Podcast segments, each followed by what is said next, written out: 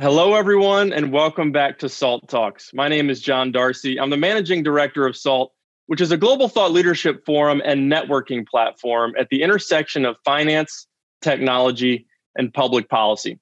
SALT Talks are a digital interview series with leading investors, creators, and thinkers.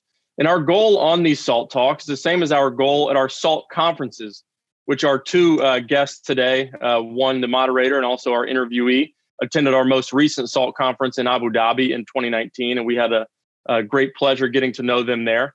But our goal there and our goal in these SALT talks is to provide a window into the mind of subject matter experts, as well as provide a platform for what we think are big ideas that are shaping the future.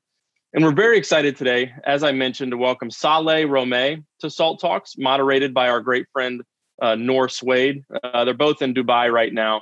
Uh, but Saleh serves as the managing partner at SoftBank Investment Advisors and is a member of its investment committee.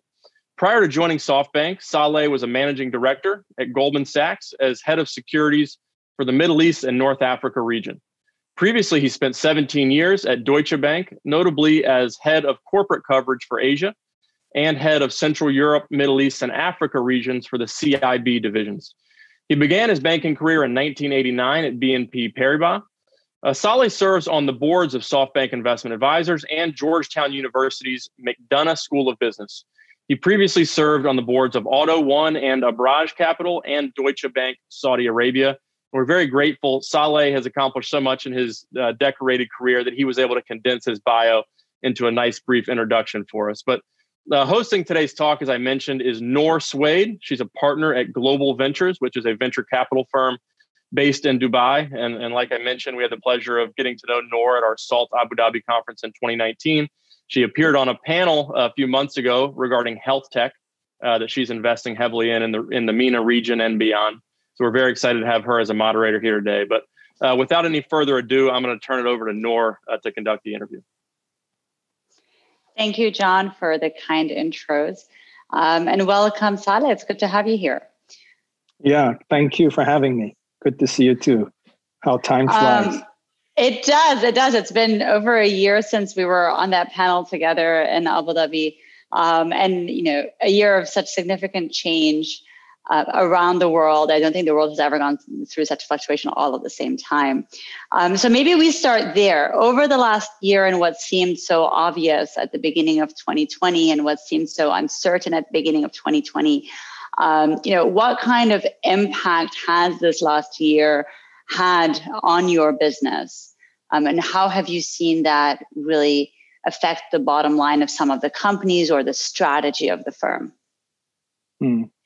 Yeah, well, first, Noor, I think it's worth you know just talking about this crisis, and it's I think it's fair to to say that this crisis is probably the biggest crisis that we've all faced since you know World War II. And and what's interesting about it is, had we not had all the technological advances that we we have today, I think the impact of this crisis would have been far worse, right?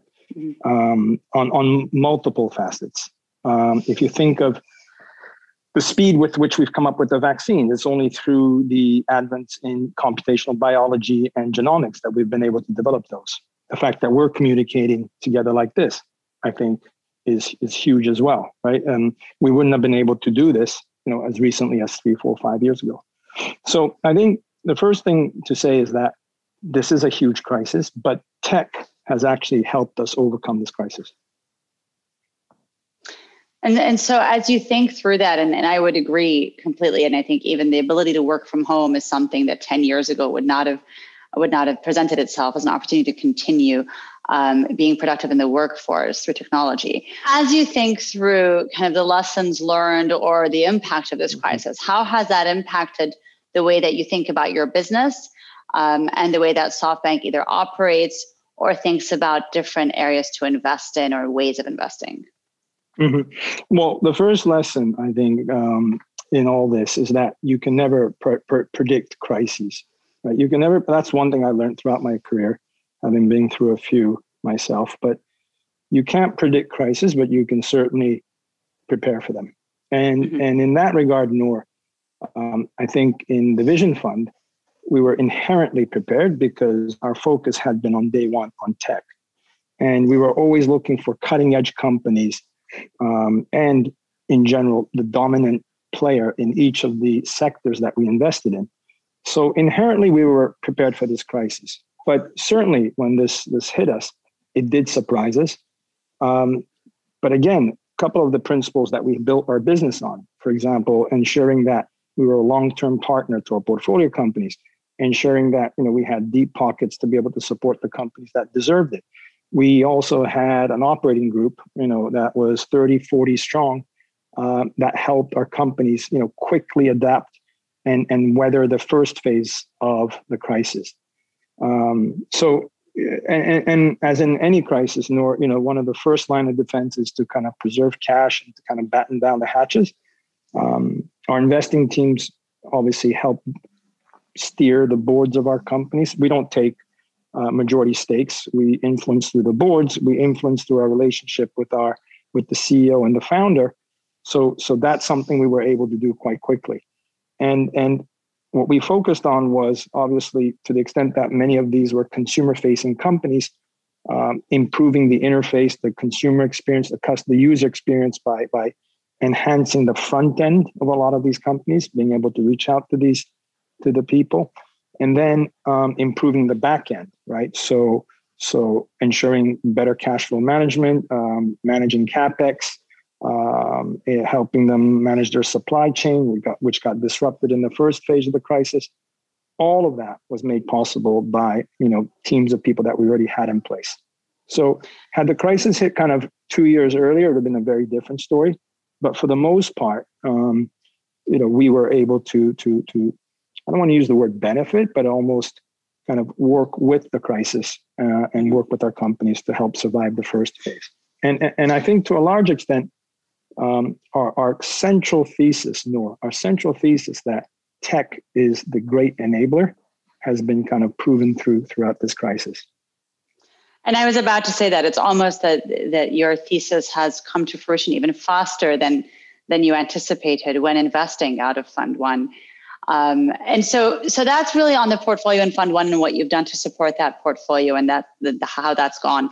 What about Fund Two? So now, as you look at Fund Two, um, and I, I recognize you're you're raising that and you're in the market with that. What's different? What are you seeing today, and what does that look like? Is it more of the same, or is there an inherent shift towards certain industries and verticals? Yeah, I before we talk about fund two, I think it's important to kind of maybe look back on kind of the evolution of, of fund one, right? Um, and and our we, we have a four year kind of life. We were set up four years ago, and from the outset, Noor we had our fair share of of doubters and naysayers, right? Um, yeah. I was involved from the get go, and I remember at the beginning of our fund, there were people that saying that you know there's no way that you could even put together a hundred billion dollar fund right? And then once we had it put together, there were people that said, well, you'll never be able to deploy 100 billion. And then once we deployed that, people said, you'll never be able to generate, you know, uh, a return on your capital. And I think each step of the way, I think we've kind of proven that this is possible. And this, this is possible just because we're at the advent or the confluence of all the technological changes that are taking place, which really allows us to, to, to to play a big role in this evolution. Masa likes to call it the AI revolution. You know, it kind of encapsulates all of the changes and all of the exciting things that are happening in the tech space across all of different disciplines and sectors. But essentially, you know, that was our central thesis. And and if you take fund one, and I'll talk about fund two in a second, but if you take fund fund one, you know, we've deployed close to 90 billion um, and from that 90 billion, we have gains of, of over 22 billion. We've distributed 15 billion already to our LPs. Um, and we have a portfolio of you know, roughly uh, 90 odd companies, right? Um, and, and from that portfolio that we invested in, we've already generated roughly 13, 14 IPOs, right? So, so I think in, even in Vision Fund One, we've we've seen some validation of our core thesis and our core modus operandi. And that's why when we finished deploying the capital in Vision Fund 1, we decided to switch to Vision Fund 2 Um, the difference being that Vision Fund 2 for now has only SoftBank Group capital in it. And, and to come back to your question, the, the key difference is, is that we're being much more granular in the types of investments that we're making.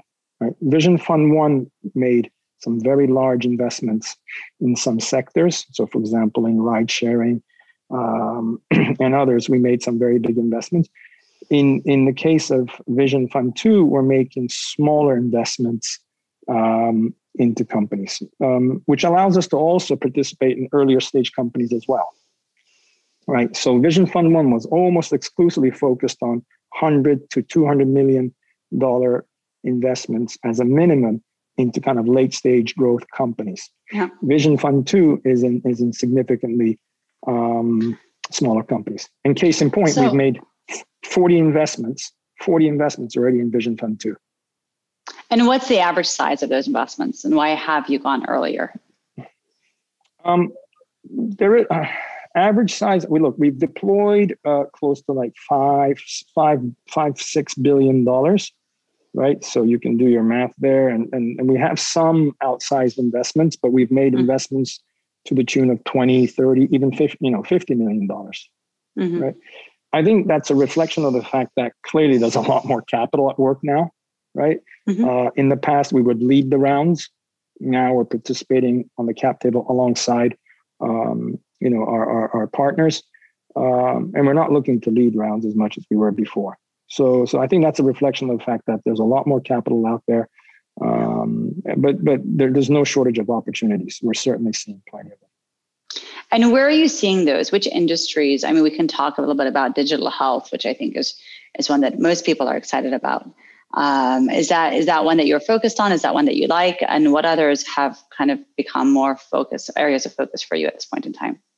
Yeah, yeah. Um, we focus more on on specific sectors that are particularly relevant um, to you know the, the, the the crisis that we're currently going through. Um, so if you look at things like ed tech, you know, e-commerce, mm-hmm. um, entertainment, um, I think people's behavior have changed fundamentally um, mm-hmm. in this crisis. If you look at the the rate at which, for example, people adopted, um, you know, uh, e-commerce, right, shifted from offline to online, right? Uh, in, in the last six months, we've made up so much ground uh, yeah. that would have otherwise taken us years, I think. So the, the, the key theme is around the companies that are doing particularly well in this period right now. Um, and certainly, you know, um, health tech, uh, and as I mentioned, ed tech, uh, e-commerce, and others are, are areas of focus for us. So when you think about those areas, I mean, let's talk maybe a little bit about digital health. So when we think about digital health, and we are very much investors across Middle East and Africa, we recognize that there, you know, per thousand people, we have 1.3 doctors, whereas Europe potentially has 4.8, right? And so we think of this as an area where we could leapfrog, and there could be innovation, um, and really think about healthcare inclusion the same way people thought about financial inclusion 10 years ago, right? Um, and even in ed tech, the region across Middle East Africa has 150 million children out of school pre-COVID. Mm-hmm. So 50% of the world's out of school children actually reside in Middle East and Africa. And so these mm-hmm. are sectors that I think speak very loudly in the region and that not, all, not as an incremental change, it's exponential change if technologies could be built and scaled here. Do you think about that at all? So do you, when you take a look at the Middle East and Africa, do you think that these are sectors that potentially could have opportunities arising in the region? Um, or do you think that this region is simply for the adoption of technologies coming in? Um, where is your head on where can innovation arise? Is it really global? Does the region perhaps have an advantage in sectors that are more dire um, or, or not really? Mm-hmm. Yeah, I, I think the way I look at tech in a very simplistic manner is to is to view it as the as the ability to democratize products and services to a broader population. So you're absolutely right, Noor. You know, um, uh, when it comes to being able to deliver content or product or whatever it is, um, doing it online is much more effective than doing it offline, right? And we are all aware, for example, if you take Africa, for example, of the problems that Africa has in terms of logistics, um, the geographic distances, etc. um, as well as uh, the the income levels. But I think if you have an ability to deliver products and services online the way you've described it, you know, through whether it's education, uh, whether it's uh, healthcare, um, certainly there there's a lot to be done uh, in the region, um, and we've started to see that. I think for Vision Fund, um, we haven't been as active in the region. Well, certainly for Vision Fund One, because as I mentioned, our our our ticket size, our investment size was was much bigger than what the region could absorb. But increasingly for Vision Fund Two, I know we think that the region um, will, will, will present itself with opportunities for us. But certainly, you know, uh, we've seen incredible entrepreneurs um, and and founders in the region trying to address some fundamental problem that the, the region has, um, and we're keeping a close eye on those. But the, the the the the bulk of our activities in the region, the Middle East, um, to be specific, Noor has been more focused on helping our portfolio companies yeah. um, grow their business into the region right? So and, so can you give can you give some examples of that? So which portfolio companies or which industries and and and why is the region important to them? I think occasionally within the region yeah. you know we, we, question on is it even an interesting market to founders? Um, yeah. and why could it be an interesting market to founders? Yeah. Well for one you know you've got uh, a very young segment of the population that's digitally connected. Uh, we all know that um, so, so I think the market is definitely there to be able to connect with consumers for different types of products and services. Um, what excites me is is the fact that the region has got some very well established champions, some very large, well established regional, even global companies um, that are based in the region with with very significant activities. You know, you take companies like ADNOC, like Etisalat, um, you take Aramco, uh, SABIC, just to name a few. Um, these are all companies that are you know, effectively global multinationals. They're not regional companies, they're not domestic companies, right? Um, and in the last 10, 20 years, we've, we've seen them kind of evolve into very large companies. And all of those companies are trying to, to digitize and adopt technology to improve the way they operate, right? So a lot of our companies become relevant for them. So we have um, robotics companies, we have automation companies, we have uh, industry data companies like OSIsoft, for example, that, that that's done really well in the region, helping companies like Aramco, um, the telcos in the region, improve um, the way they can process information and and and their productivity. Uh, we have another company called Automation um, Anywhere, and and that's working with the public sector companies, the private sector companies to to drive efficiencies and lower costs via automation, right? Automating kind of the mid office and the back office functions. That's a big theme. Um, and we have other companies such as um, SenseTime. That's that's that's based on facial recognition, working with local companies as well. Um, we have we have other companies in in in fintech that's working to improve supply chain finance, right? So all of these companies I mentioned are multinationals with with receivables, with supply chains. There's there's some very efficient ways to to fund those rather than going through the commercial bank route, right? So these are all examples of of, of situations where we're helping the the the region kind of adapt and change and improve um, with technology. And so you then are, are, leveraging your partnerships and, and your presence in the region to bring these companies in. And that's a great mm-hmm. win-win because it means that the region really accelerates their technology adoption um, and these companies get access to new markets. So what new partnerships are you mm-hmm. forming here? Yeah.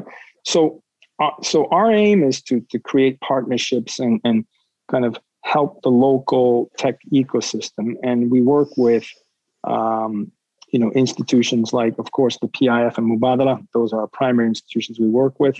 Uh, but we also work with ADIO, right? Hub 71. Um, we work with different ministries in the Kingdom of Saudi Arabia to to to to to help set up our companies to create an ecosystem of sorts by bringing our companies to the region, right? So one thing we do, for example, is we we we facilitate the entry into the region, and because of our network and because of all these institutions that have set up to help um, absorb these companies and help them get set up, cut red tape, that's made it much easier. So one is kind of the facilitation uh, role that we play. The second thing we do is um, we help the network. You know, we have uh, uh, offices in Riyadh and in Abu Dhabi, um, and those offices' primary function is to is to kind of network with the local ecosystem. You know, um, and introduce them and to kind of almost matchmake them with with partners in the region. So, so not only helping them draw up a business plan, but we help them acquire licenses um, we find advisors. We help them find people in, in many cases. Um, so, so, so we play that networking role. Um, and then the other thing we do in the region is together with the management of the companies, we obviously monitor the progress of these initiatives um, and, and we help uh, preempt and, and, and uh, manage any, any issues that arise. So all of that is really to, to, to deliver on one of the key tenets that we set out at the beginning of the Vision Fund's life, which was, look, the Vision Fund is the primary means by which PIF and Mubadala can access, you know, global cutting edge tech companies. But at the same time, as a byproduct of that, we're able to bring some of that technology back into the region. So it's early days, Noor, but um, you know, I'm optimistic given given how many companies have started to work with us and the excitement that they've generated and the, and more importantly the reception that they've gotten from you know the governments of Saudi Arabia and and Abu Dhabi that that that will maybe make make a lot of ground and um, have a lot of success there. Well, it's very exciting. And as I think through as well, you know, the knowledge transfer that happens as these companies start to come into the region and then regional founders start to learn from them or you know there's a lot of talent that gets swapped over over time. So it really enables the entire ecosystem. It's a rising tide. It kind of lifts all boats along with it. Um, so that's very exciting for the region the regional founders the regional entrepreneurs as well. Um, what specific verticals are exciting regional or global? So as you look mm-hmm. forward um, you know what are you really excited about? Where do you think there are changes that are happening today that will affect the way that we live 10 years from now or just two to five years from now? Um, so so what are those industries and verticals that you think are game changers today? Well there's a lot. I mean uh, in in the vision fund we focus on multiple sectors more right? And and i think what this crisis has shown is that it's emphasized some particular sectors right clearly there's some sectors that have suffered as a result of this crisis but um, you know the, the the key ones that have kind of really been highlighted in this crisis is, for example, health tech, as you mentioned. You know, and what's really exciting is if you look at the advances in in computational biology and genomics, uh, that that is going to be huge because that's going to. I mean, just in terms of the crisis itself, the speed at which we've managed to to um, find these vaccines and to deploy them is largely because of computational biology and genomics right?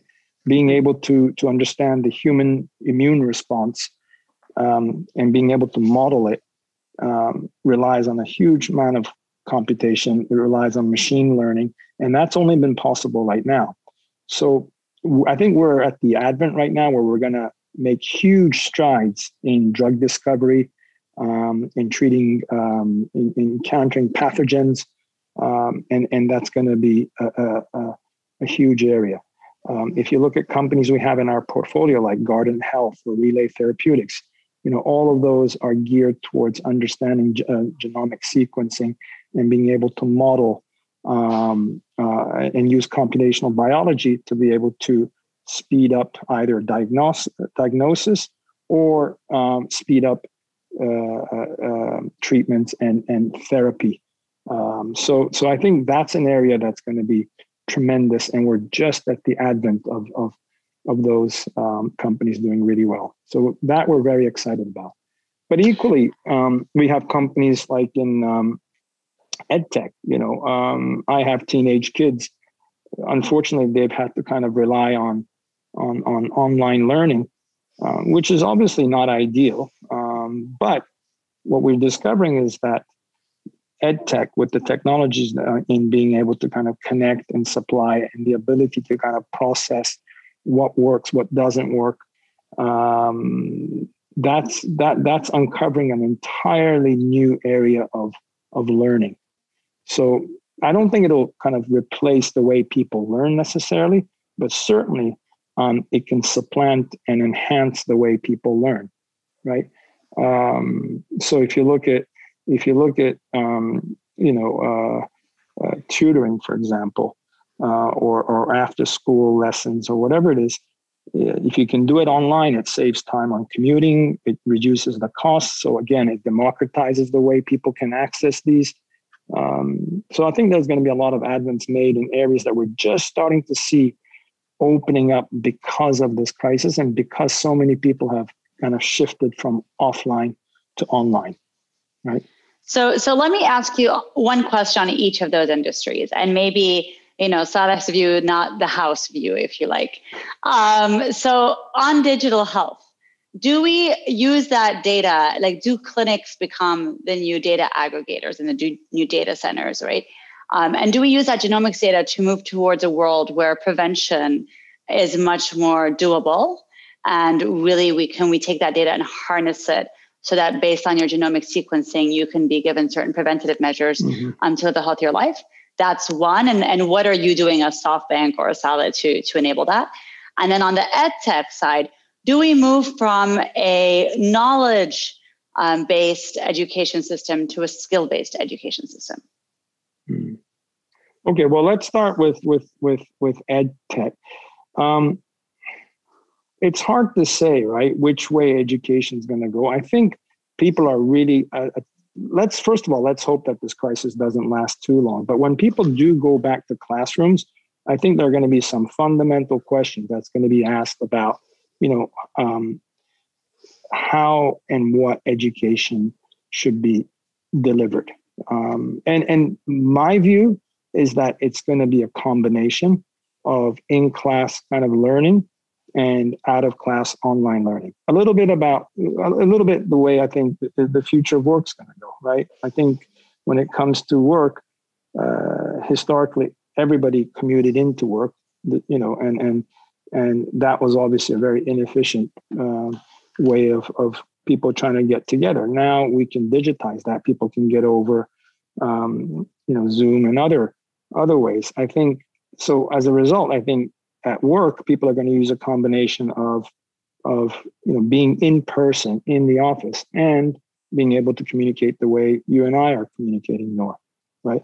Uh, I myself, I used to have to you know fly across continents for one or two meetings.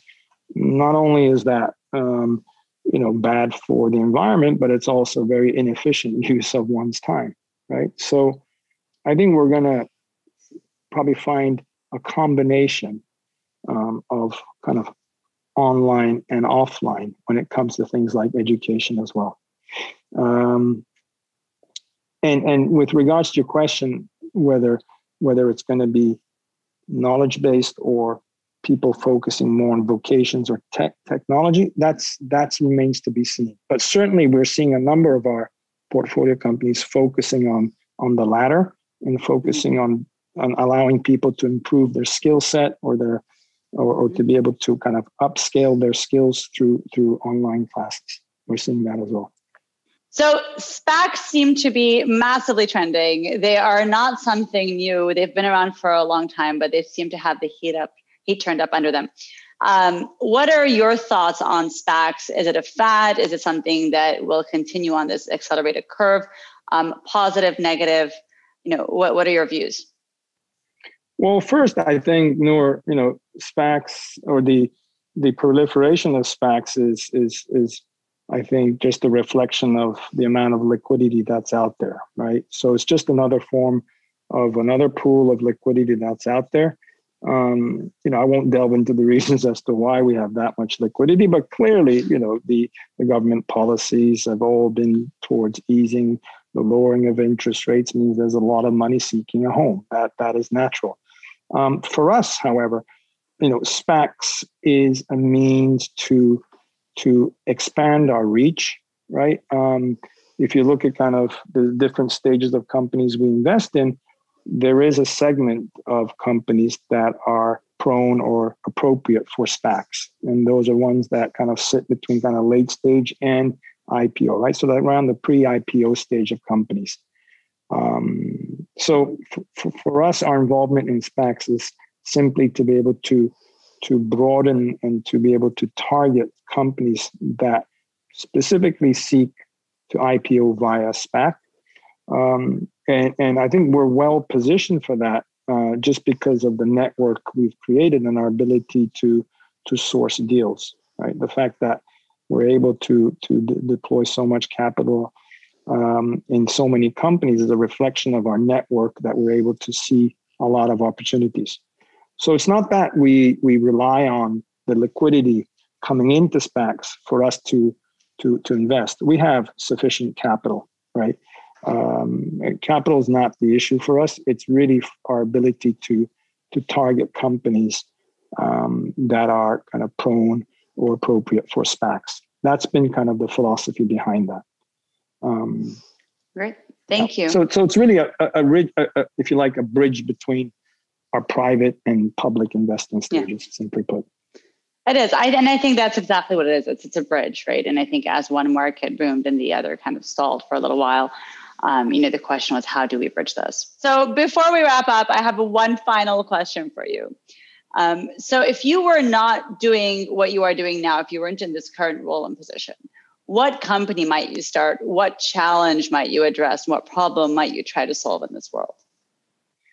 Yeah, I, having worked in, in, in the Vision Fund for the last four years, Noor you know, I, I've I'd like to be able to continue to make an impact, right? And insofar as making an impact, um, right now, obviously the world is is grappling with this with this crisis, and hopefully the world comes together to to solve it. Certainly, the initial phases of um, vaccines uh, seems to be kind of tempering the the spread of this disease, and um, and hopefully we get to a place where we we can manage um, this crisis, uh, and that's not too far out in the distant future.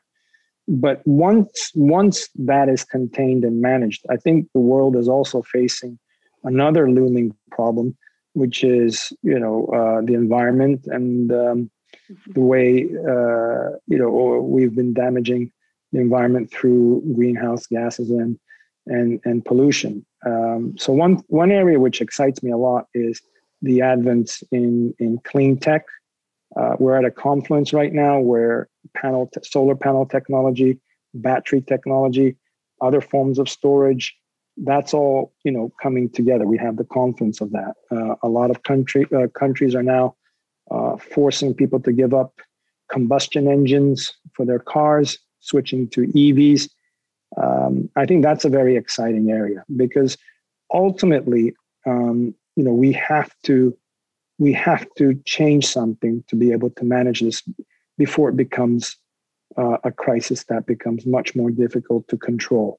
Um, you know, the world is uh, only going up in terms of population, in terms of spending power. So consumption generally is going to keep rising. So unless we find more efficient use, uh, more efficient means to to fuel that consumption, I don't think the world is headed to a good place.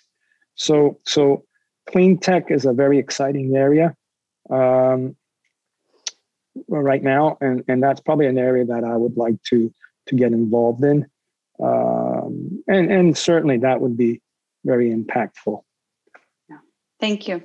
Thank you, Saleh, for, for those insights. And thank you so much for your time and for answering all these questions. John, thank you for having us. And thank, thank you, you so much for doing this. Uh, you know, we enjoyed, like I said, getting to know you guys as part of the SALT Abu Dhabi conference, and wish we could have been back in Dubai and in Abu Dhabi uh, recently, but obviously the the COVID pandemic has prevented us from traveling. But we look forward to hosting uh, conferences again in the region, in the UAE, in uh, the Kingdom of Saudi Arabia, and other places that uh, Saleh and Noor, you guys are both very active. So we look forward to seeing you in person soon. Uh, but until then, we'll have to make do over Zoom. And it's been a pleasure to catch up with you guys here today.